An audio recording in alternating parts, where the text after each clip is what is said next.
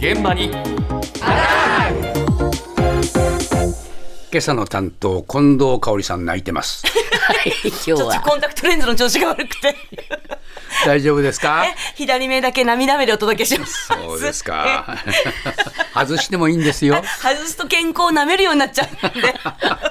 武郎さんのね、顔も見えないしマイクも全然声入らなくなっちゃうので、頑張ってやっていきますよ。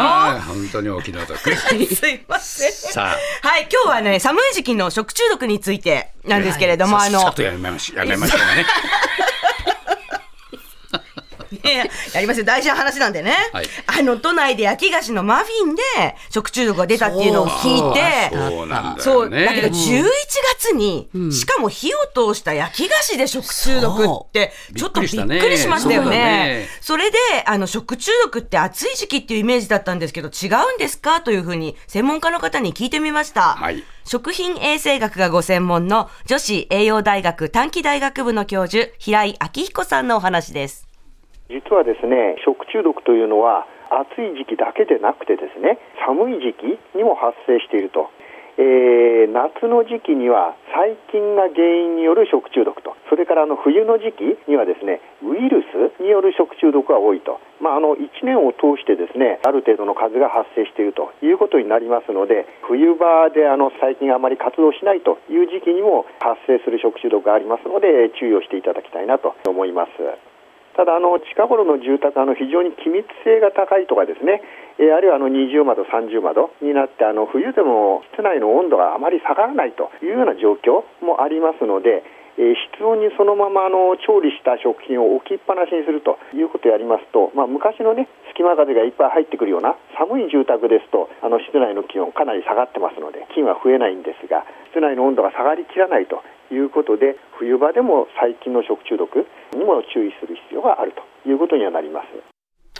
そうか。そういなんですよ。ろいろな原因で、えー冬も危ない食中毒があ起こるんだと。そうなんです。いう話ですね。よくわかりましたよ。そう、そもそも引き起こす原因が暑い時期は細菌が多くて、寒い時期にはウイルスによるものが多いと。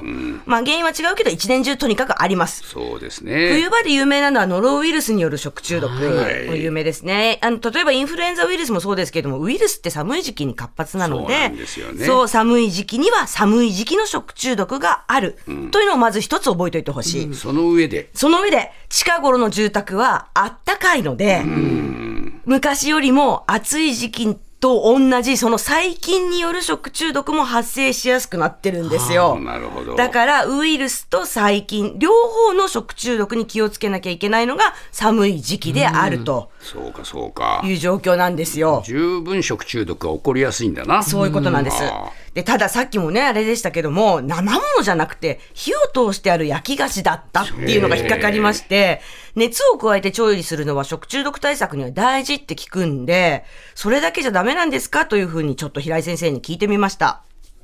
食中毒細菌はいくつか種類があるんですけれどもその中でですね画法というものを作る種類があります、えーウエルシュ菌とかですねセレウス菌ボツリヌス菌といったものになるんですがここら辺のあの特徴というのはその画法というのが非常に環境耐性が強い。まあ、簡単に言いますとあのぐつぐつ100度で煮てあげても画法は死なないよというようなそういった食中毒細菌がいるんですね。えーぐつぐつ煮たものについてですね他の細菌は死んでしまいます。それに対してこの画法というのは生き残るんですね。でちょうどあのいい温度、まあ、50度以下ぐらいに、えーその食品の温度が下がってきますと。この画法が芽を出しまして。で、まあ、元の菌に戻るわけですね。で他の対抗する菌がいませんので自分の天国ですね、えーどんどんどんどん増えてしまいます。ということで、えー食中毒になってしまう、えですのでそこら辺に注意する必要はあります。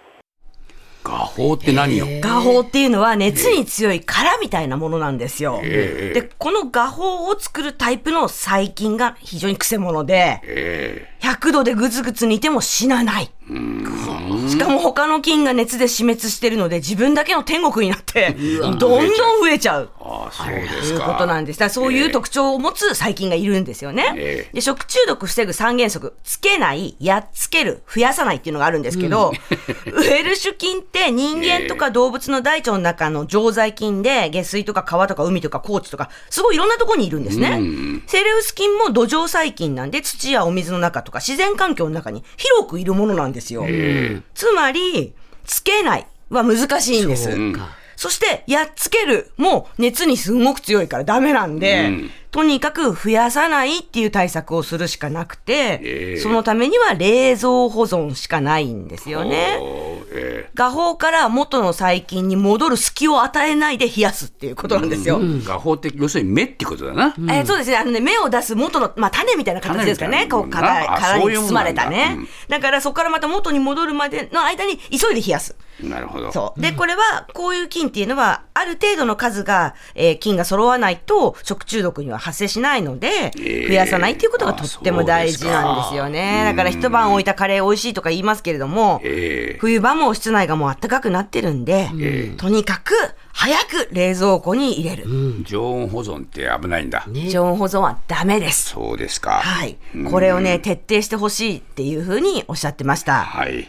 そしてさ、まだあるのっていう感じですよね。さらにもう一つ、これからの時期に注意してほしいことがあるんです。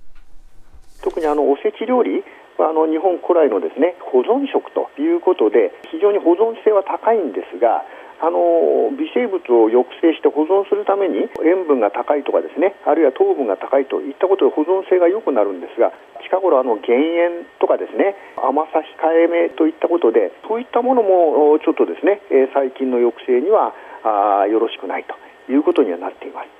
えー確かにあの味としてはですねそちらの方美味しいかもしれないんですがあの衛生という面では注意していただきたいなとですのでこれからの正月で、えーまあ、作り置きといいますかね、えーおせち料理と食べられる時期にはなると思いますが一応ですね、え食べ終わったら冷蔵庫の中に入れていただくということはよろしいかなと思います。